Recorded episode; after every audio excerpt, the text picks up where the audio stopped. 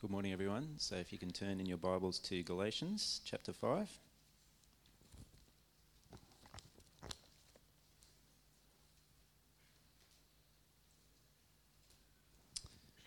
And Glenn has just prayed for it, so I won't do that again.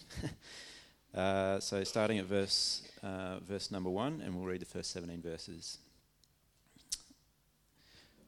For freedom, Christ has set us free. Stand firm, therefore, and do not submit again to the yoke of slavery. Look, I, Paul, say to you that if you accept circumcision, Christ will be of no advantage to you. I testify again to every man who accepts circumcision that he is obliged to keep the whole law. You are served from, from Christ, you who would be justified by the law. You have fallen away from grace, for through the Spirit, by faith, we ourselves eagerly wait for the hope of righteousness. For in Christ Jesus, neither circumcision nor uncircumcision counts for anything, but only faith working through love. You were running well. Who hindered you from obeying the truth? Sorry, who hindered you from obeying the truth? This per- persuasion is not from him who calls you. A little leaven leavens the whole lump. I have confidence in the Lord that you will take no other view, and the one who is troubling you will bear the penalty, whoever he is. But if I, brothers, still preach circumcision, why am I still being persecuted? In that case, the offence of the cross has been removed. I wish those who unsettle you would emasculate themselves. For you were called to be to freedom, brothers. Only do not use your freedom as an opportunity for the flesh but through love serve one another. For the whole law is fulfilled in one word You shall love your neighbour as yourself. But if you bite and devour one another, watch out that you are not consumed by one another. But I say, walk by the Spirit, and you will not gratify the desires of the flesh. For the desires of the flesh are against the Spirit, and the desires of the Spirit are against the flesh. For these are opposed to each other to keep you from doing the things that you want to do. Here ends the reading.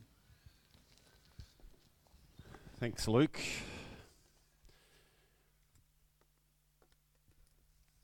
Uh, if you've been around the last couple of weeks, we um, beginning a, a, series through, or we are in a series um, through October, um, looking at uh, the solas, five solas that have uh, the five sort of alones or truths that have come out of the Reformation. And um, as we look forward to the 500th anniversary of the Reformation this year, on the 31st of October was the uh, is the date of the anniversary when Martin Luther uh, nailed his thesis to the uh, wall uh, doors of Wittenberg Cathedral marking sort of a became a catalyst of the the change of um, and the mark of the separation of the Protestant Church from the Roman Catholic Church. And so um, we have been looking a bit at this over the last uh, few weeks, and we're going to continue to do that uh, today. Um, we're looking uh, at Christ alone today, and um, we're going to think about what that means for us a little bit of sort of the history of what was happening at the time, because it does sort of give us a bit of a flavour for um, why this came about.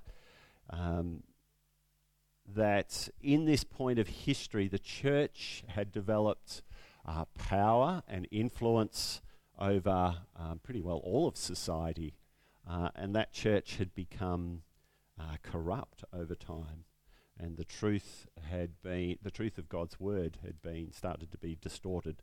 And during this time of the Reformation, uh, a number of people were getting back into the Bible, uh, as Joel sort of reminded us last week. Uh, Wycliffe was part of that, of um, translating the Bible into everyday language so that people could read it. And what they started reading in the Bible didn't make sense in uh, with the church that they were experiencing around them. Uh, and so, over a, a period of time, uh, people stood up and started to question what the, the church was doing at that time. So the Roman Catholic at that ch- church at that time, sort of, there was sort of the ultimate authority of the Pope and the church, um, and that it had authority um, to make rulings. It, it, it became uh, very rich and it became abusive and oppressive over pretty well sort of the common people of, uh, of the time. Uh, I, you know, I, I think we've got to hear this that, you know, in those days it was um, a heresy, so rebe- utter rebellion again, to read the Bible in your own language. It was only allowed to be written in Latin, uh, read in Latin, and heard in Latin. Even preaching at the time. And so half the people would come to church but wouldn't understand anything because half of the church didn't know Latin or read or understand Latin. Uh, and basically, um, the way that you were saved, the way you became, the way that you achieved salvation, was basically doing a whole lot of stuff that the church now was controlling. So basically, you could come to the point of uh, buying your salvation. Uh, I know you might have heard the, the word uh, indulgences back from those, those days. So that what you could do is you could pay money to the church. Um, and that would give you a certain amount of forgiveness of sins, or um, you could pay money to get your people, uh, some of your family members who might have died out of purgatory, um, or you had to do certain things, or you would have to bring your confession to the priest, and only the priest could forgive you. And if the priest didn't forgive you, then you weren't forgiven of your sins. Uh, people, so this is not only just sort of, it got to the point, I just read this morning in one of the, um, the things that they were talking about. So people died for this. Um, Joel mentioned a few of them last week, that uh, there was a group of um, Anabaptists that were taken, 50 of them uh, were burnt at the stake. And so this is not just light-hearted sort of stuff. This was pretty uh, severe persecution that was coming from the church as people began to uh, open up the scriptures and challenge the church. So it was in a pretty dire, dark place. And then God raised up um, numbers of people, lots of people, over a period of hundreds of years uh, for the Reformation um, to come and say, hold on, what does uh, the Word of God say to us? How have we drifted uh, so far from it? Uh, if you Joel mentioned it last week, but I'll mention it again. We've been putting stuff in the church letter, the Um, it, they've got a thing called Here We Stand, um, which is uh, just giving a little bit of a um, story of one of the people from the Reformation each day. You can get it, um, subscribe to it, and get it emailed. Just a great insight to what some of our sort of forefathers went through uh, for enable us to experience what we're experiencing today the Bible in our own language on our phones, uh, the freedom uh, to question and challenge uh, the church and uh, the authority of its leaders, even, uh, even though we're still called to respect and honour them. Um, but you you're not going to die if you say that what I'm saying is not right or you have questions. I'm not going we're not going to, leadership's not going to take you out and burn you at the stake because you challenge us. You just got to realize that that's some of the freedoms that were fought for back then, and we get to be the recipients of that sort of legacy. Um, so uh, this week, um, I was thinking about this, and um, as we, we, were talking about um, in, the office, that sort of the, the Christ alone, we sort of talked about is Christ is enough for this. We talked about you can't have five alones because then they're not all alone, but um, that the Bible is enough, Jesus is enough, uh, grace is enough. Um, it, it's fully contained and revealed in, in each of these aspects uh, of the soul. Um, and now that we can um, read it ourselves and engage it with ourselves. But as I was thinking about this, if we go to the next slide, what the Roman Catholic Church did over the years was to add all these extras, add all these extra behaviors, things that needed to be done in order for us or for people to be saved. So it was no longer that Jesus' sacrifice on the sins was enough. It was no longer enough. Yeah, they acknowledge Jesus died and he died for sins, but you've got to do extra stuff. Jesus was not own, no longer um, the only way to the Father. You could actually now go through the Pope or through the saints or through the church or through Mary. There are other ways now to, to the Father. they started to introduce um, the idea that some of these people, like the Pope and Mary, and some, were actually divine beings as well, um, on equal authority to Christ Himself. And so these extras were added in. Yeah, you're, you're really going to be able to read that, aren't you? Um, that's good. I just, I, it was just a quote here, and I'll, I'll just read it off. Um, salvation in the Roman Catholic Church was a process of many steps actual grace, then faith, good works, baptism, participation in the sacraments, penance, indulgences, keeping the commandments. Basically, salvation is attained through baptism and good works. It's maintained by doing good works and a participation in the sacraments. If it is lost, it can be regained through the sacrament of penance, uh, uh, which only a Roman Catholic priest can administer. Add to this purgatory cleansing after the person dies, and you can see that salvation has, is an arduous process. I won't go into the rest there, but it sort of highlights that. And you can see that uh, Christ was no longer enough. Uh, there's all this other stuff that you have to do. And uh, in particular, at the time, the church was in control of that. Um, and that if you didn't do baptism, if you didn't do baptism, if you didn't do confirmation, if you didn't do the holy orders, if you didn't do these things, then you weren't saved. So, what does that lead to? If you can imagine what that would lead to, what about if you were living faith under that? It's just hugely oppressive. It's an oppressive religion. Uh, and that's what actually a lot of people ended up rebelling against. This, why is it so oppressive and um, um, but what I've been thinking about this week as I've been um, wrestling with, with that and thinking about how religion works, that religion works on this principle of merit, that you have to do things in order to make your God happy. And it's basically, I think I've used this lots of times, is that religion, uh, that Christ and his sacrifice, grace, uh, and what he did is the one thing that dis- differentiates Christianity between all other religions. So, all other religions, I'd say all other worldviews, are based on you work to get reward that works in humanist society as well as any other religion. You work to keep your God happy, and the more you do, the more your God's happy. The more you do, the God, more God's bless you. Um, whereas Christianity sort of comes the other way. It's that God, Christ did it for us. He took it so that we are right with God, and now our lives become one of thanks and worship uh, and obedience out of that because He did it all for us. And so I've been asking myself this week is um, as we think about this, I don't want this just to be a history lesson. How does it affect us? And I've been asking myself this week are there any of these practices of which I'm sort of just holding up the, the Roman Catholic Church for at the time? Are there any of these practices that I slip back into? Are there any of these practices that we slip back into? Are there any ways that I've actually made Christianity um, not re- my faith, not rely on Christ alone? That my salvation is not through grace, through faith in what Jesus did anymore, but it's come about something more.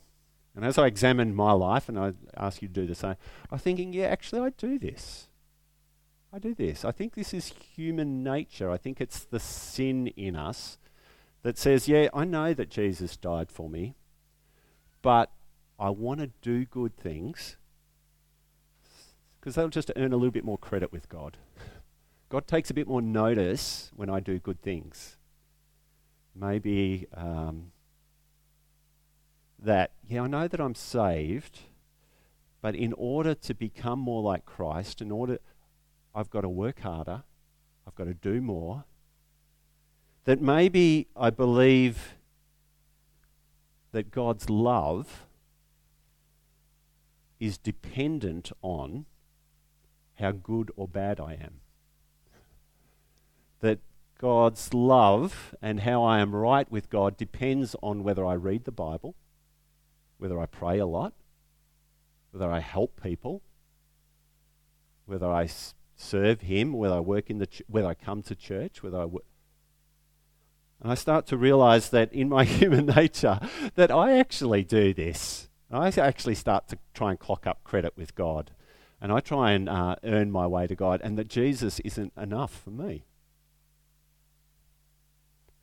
And that I need to keep preaching the gospel to myself that says, Christ did it all. He has made me right with God, and God cannot be any happier with me. He can be no more pleased with me. He is no long, he is, no more delighting in me. He is not delighting in me because of what I do or don't do. He delights in me, he loves me because of what Jesus did. And that Jesus gave it as a gift to us. So that now I am right with God. And I can celebrate uh, who I am in Christ. I recognize that in myself that I'm inherently sort of selfish. And so often I start to go down this path of what's the bare minimum I can do to keep my, my faith going? and you really you see what I'm doing there? I'm actually writing a little bit of a list in my head or my heart and say, if I do these things, I'm all okay. I'm traveling along. And I just realized yeah, in my own heart that that's. And I started to think about also, I thought about how do, how do I come to the Father? How do I connect with the Father?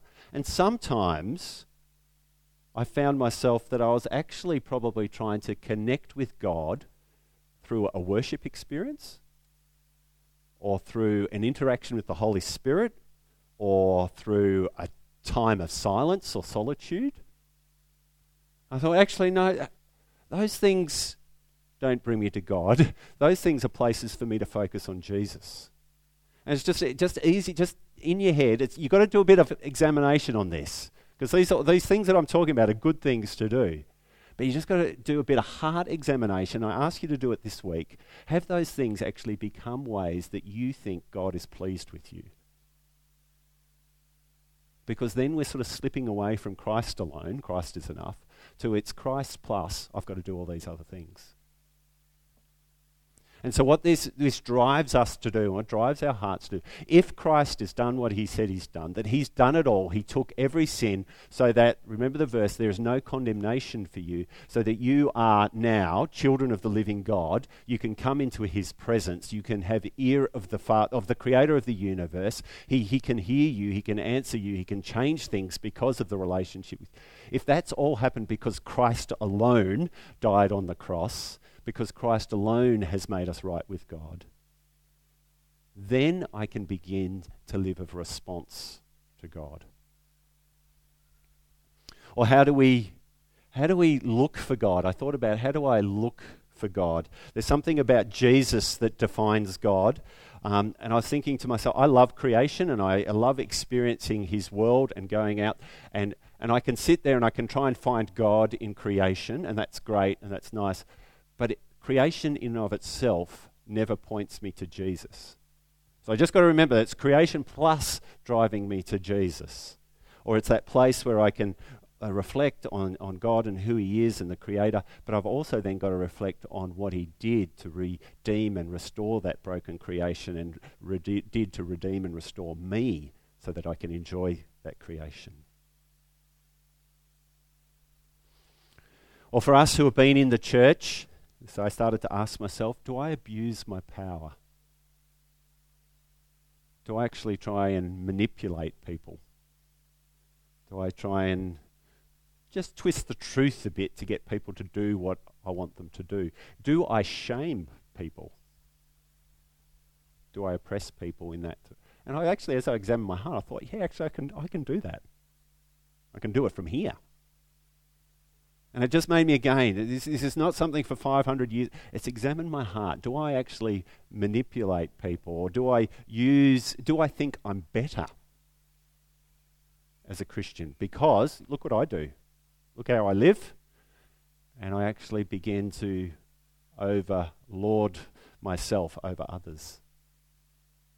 And that I use the power that I have for myself or for the church more is is my name and my fame more important than Christ's? You've got to ask. This is you're just going to say, yeah, of course. But just you've got to do the heart examination here. And I, I, for me, it came real. Is is you know is church is one hope's fame or name greater than Jesus' name? And am I living my life and living my faith that Christ is enough? Christ alone is, and I keep pointing people there. I keep pointing myself there uh, as well. And so I came uh, to, to, to three points where we go, yeah, three. That Christ alone, Christ is enough for salvation, and I've started to talk a bit about that already. Uh, that Christ alone is the way to the Father, and that Christ alone is God in human form, which sort of answers some of those, those um, the Reformation questions um, as well. So just a little bit of exploration of each of these. The Galatians 5 passage where, uh, which Luke read for us. Did you notice how it started? It says, Christ has come to set us free from the yoke of slavery. And it's the slavery of the law. Because what I was telling you about before, I was talking to you about all these good things that we were. If, if we think that doing the good thing, it's about if I keep the law, then I get more credit with God or the God's more happy with me. And Jesus, Jesus saying, that is oppressive religion. That's oppressive. You, you will kill yourself if you try and do that. It will become oppressive and overbearing. But he said, Christ died for you so that you can have freedom. So Christians have freedom to live their life for him. We have um, an instilled joy to live in obedience to him.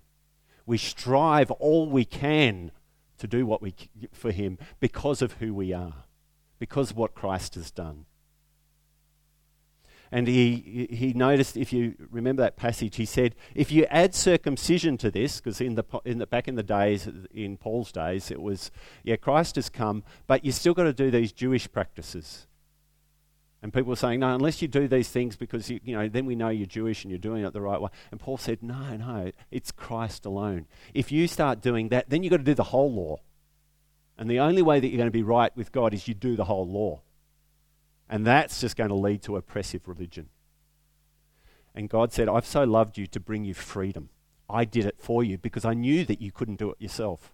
So Jesus came as a human, and this is the first part of his job here on earth Jesus had two jobs here on earth, or maybe there's a few more. But one of the, the first job was to fulfill the law. And so he actually perfectly obeyed all the law. And that made that, that was righteous. That was right with God. And so in that in, in that perfect obedience, he then says, Now I give that to you. So when God looks at you through Jesus, you are perfectly right with him. It's like you have fulfilled the law because Jesus did it for you. And so now we can live in the freedom of that. That I seek to, uh, as he goes on from here, I seek to align my life to a life of the Spirit in obedience to the way he's shown me to live. And so, uh, life through this, through the Spirit by faith in Jesus. And so then he says, and then he presses in, he says, Now I want you to use that freedom. Use that freedom to strive, to work, to. I use the word work there intentionally because we still got to work, but it's a very different understanding of the word work. Work is not uh, earning stuff, work is a response. You can almost call it worship. It's a response because of, of who, we, who we are in Christ now. And it changes uh, the way we think, the speak, and act. Remember what John the Baptist said when he saw Jesus. This is the second part of Jesus' role. When he went to the cross, he says, Behold, the Lamb of God who takes away the sins of the world. So Jesus went to the cross, uh, suffered the wrath of God. The punishment for sin was on Jesus. And then Jesus took that upon himself for the world, for us. So all the sins, all the rebellion, all the brokenness that we have was put on Jesus so that we now are free to obey. We're not loaded now with obligation. We're gifted with freedom and joy and comfort to live out the truth of this gospel. I ask myself, why are Christians then so miserable? why am I so often unhappy or unsatisfied as a Christian? And I think that's, that's our human nature and uh, evil and Satan that gets us to take our eyes off Christ, put it back on ourselves or the world.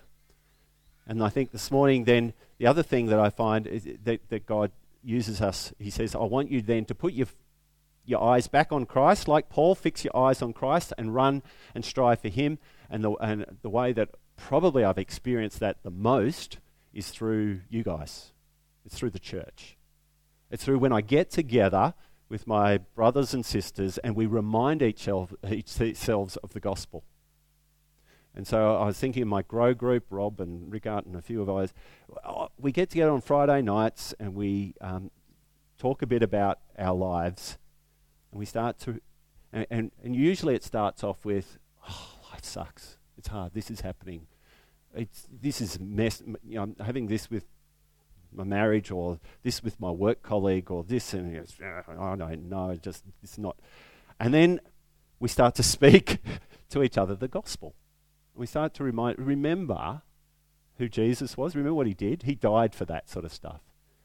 Remember, he's not take you know, and if we're confessing sins, which often happens in that place, he said we, we remind each other that's that's been taken care of. Remember that Christ has come to redeem those broken situations. Remember now that because Christ did what he did, you now have the Holy Spirit that can help you through. And we actually begin to remind ourselves of the gospel, of what Jesus did and uh, who we now are because of that. And we leave that place very different than when we arrived because we're, we're, we're back on Christ alone. And it's Him that transforms everything. And so we've got to keep doing that with ourselves in our grow groups, in our life groups, in our ministries, in our families. Keep uh, uh, proclaiming Christ and His gospel. And a Holy Spirit that will help us to do that. In uh, the way to the Father, remember that Jesus, uh, when he's talking to his disciples at the end he, um, of his life, he said, Remember, I am the way, the truth, and the life. No one comes to the Father except through me. Um, and so this is a beautiful freedom too. The way we get to be in interaction with the living Father is that we can speak directly to Him. And we can do that anywhere. One of the favourite places I do it is in the shower. Uh, we can do it while we're driving the car. We can do it that we actually have access to the Creator God through Jesus any time and space and place. We don't have to go and find a priest. We don't have to go and find a minister or a church or whatever. We can actually go straight to Him. There are no mediators other than Jesus uh, to, as, as a way to the Father. And that sort of makes sense. And I thought, oh, do I do that? Do I look for other mediators? And I thought, do I find other gurus that I know? friends or leaders that I seek their advice more than God's advice. I think, yeah, I have a tendency to do that. Has Tim Keller become a mediator for me? Sometimes I do that. I go, so people, no, but what is, am I going to God again? Is my faith something that's personal with God, or is it not? Is it not just lived out of my family? Oh, because my family is a Christian, I'm a Christian uh, is it, is, I can go to him direct. I don't have to go through my parents. I don't have to go through friends. I can go to him direct. Um, and remember that Jesus is the one who is interacting, oh, sorry, interceding for us. He continues uh, that walk. As we talk to him, he talks to his Father. He's in his Father's ear for us. Um, his brothers and sisters, he calls us as he interacts with his fathers. And remember, um, too, Again, mediation. I, I, think sometimes, this is where I was going before, sometimes I can do a worship experience. I get this great feeling I'm so much closer to God, and it's that worship thing. Uh, that, that's not what brings me closer to God. Jesus brings me close to God. I get to experience that when we're all celebrating that together.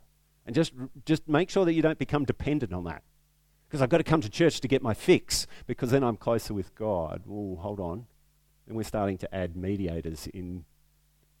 Yeah, it's a good thing to come and worship, but it's reminding us of the truth of who Jesus is and what he's done for us. Uh, remember, as we have interaction, I was thinking about do I, do I come to God through the Holy Spirit more than Jesus? It's a bit of a question. I had to ask myself that. Because remember the role of the, the Holy Spirit, Jesus said, and I think I've experienced, the Holy Spirit always points us to Jesus. And I think the Holy Spirit helps us to see Jesus. And, to, and so I ask the Holy Spirit, oh, Jesus, help me to see Jesus. I interact with the, uh, the Holy Spirit as a person, we have that interaction. But I'm, He's always leading me towards Jesus uh, in that. Um,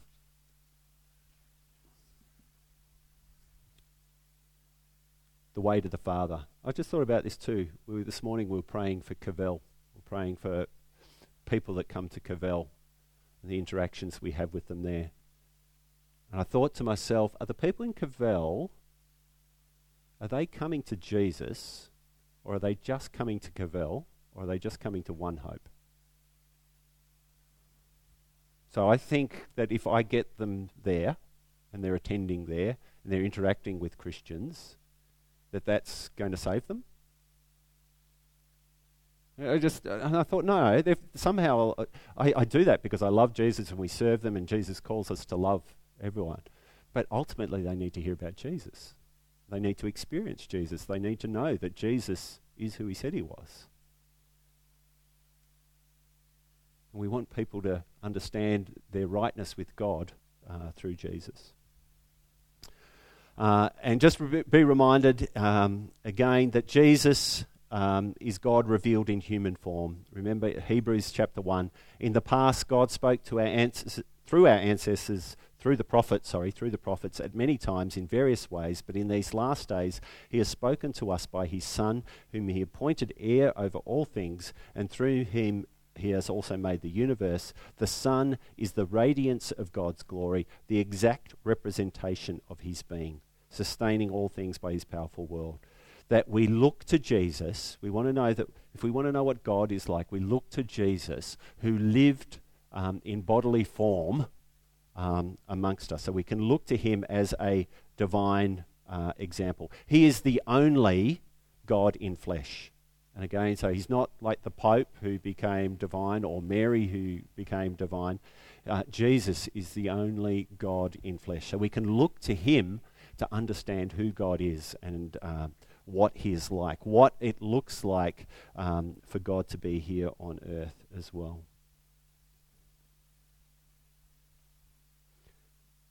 Sometimes, and, and this is where it gets. This is uh, today's sermon's a really. You've got to really think about this today. You've got to do really some heart examination. I'd ask that you take it away, because I, I started to think about do I like people to focus on me rather than Jesus? And so that and that I think that I become the power and the influence to change people. And if Glenn does this and if Glenn does that and Glenn does this and Glenn's really nice to that person and tells them that and does this, that he begins to be the savior and the people actually begin to look at me I think, yeah, actually, that's the danger that I slip into when I take my, uh, when, when my theology starts to slip away from Christ alone. Then it's Christ plus what Glenn does or what the church does or what you do. No, how am I continuing to live out the gospel and keep pointing people to Jesus and what he's done? And for me, particularly in the last couple of years, this has been a real conviction. I'm learning more and more how do I talk about Jesus in my everyday conversation? Because when, and what I'm finding that when I do that, and when I'm wrestling with how do I speak about Jesus more, that I start to fade to the background. It's, it's much more uncomfortable um, and it's a bit, con- bit more confronting, but I'm trying to do it more and more because it's the gospel of Jesus that counts, not the gospel of Glenn. And so I keep trying to point, point them, and, and it's a practice. I think I've thrown out here this idea of being gospel fluent. that in everyday conversation that we can proclaim the truths of the gospel of who Jesus is, what he's done and how that displays God's love for the world.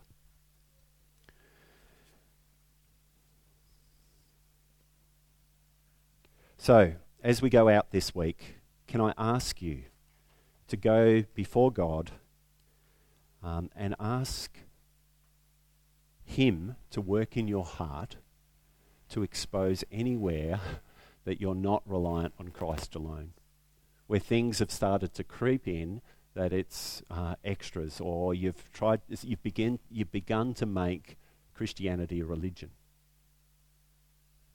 that you would ask Him and ask the Holy Spirit to come and reveal afresh who Jesus is and who you are because of Him. And that you would see Jesus as the one who fulfilled the law, took on God's wrath, and now has empowered you to live for Him. That by His Spirit we may live in His truth, and we may live empowered to be like Him.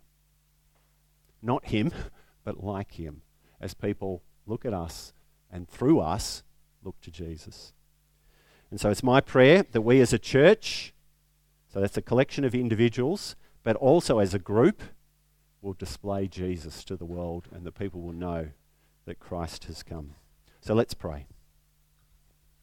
Lord and God, Heavenly Father, we thank you that you so loved us that you sent your Son to this earth to live amongst us, to and Lord, Lord Jesus, uh, uh, uh, two things. Father, that you would send your son to, to go through that, the creator of the universe, to become a baby, born in a stable, to live um, as a poor Palestinian uh, Jew, and that you, Lord Jesus, loved us so much that you were willing to do that, that you were perfectly obedient, your Father, to do that, and that you did that uh, perfectly, and that you fulfilled the law, you perfectly obeyed it, and, and that you, Jesus, that you loved us so much now to give that to, to us as a gift. That you, Lord Jesus, not only did that, but you were willing to take upon yourself God's wrath and God's punishment for us. That our sins were put upon you and that you suffered hell on the cross for us so that we may be free. We thank you, Lord Jesus, that you loved us enough to demonstrate that you are God by rising from the dead, and more than that, ascending to heaven, and that you have promised that you will return again one day so that we will live with you forever. Help us, Lord Jesus, to keep our eyes fixed on you. We thank you that you sent your Spirit to come on us. And Lord, we reminded that it's so often called the Spirit of Christ. Holy Spirit, thank you that you remind us of who Christ is, what he has done, and our new identity in him. So, Lord, this week as we go out as your church, help us to live in freedom and joy and in the truth of who we are in Christ. May our lives display you in this world. May it be Christ alone who receives glory and honour this week. And we pray this in the name of Jesus. Amen. Let's stand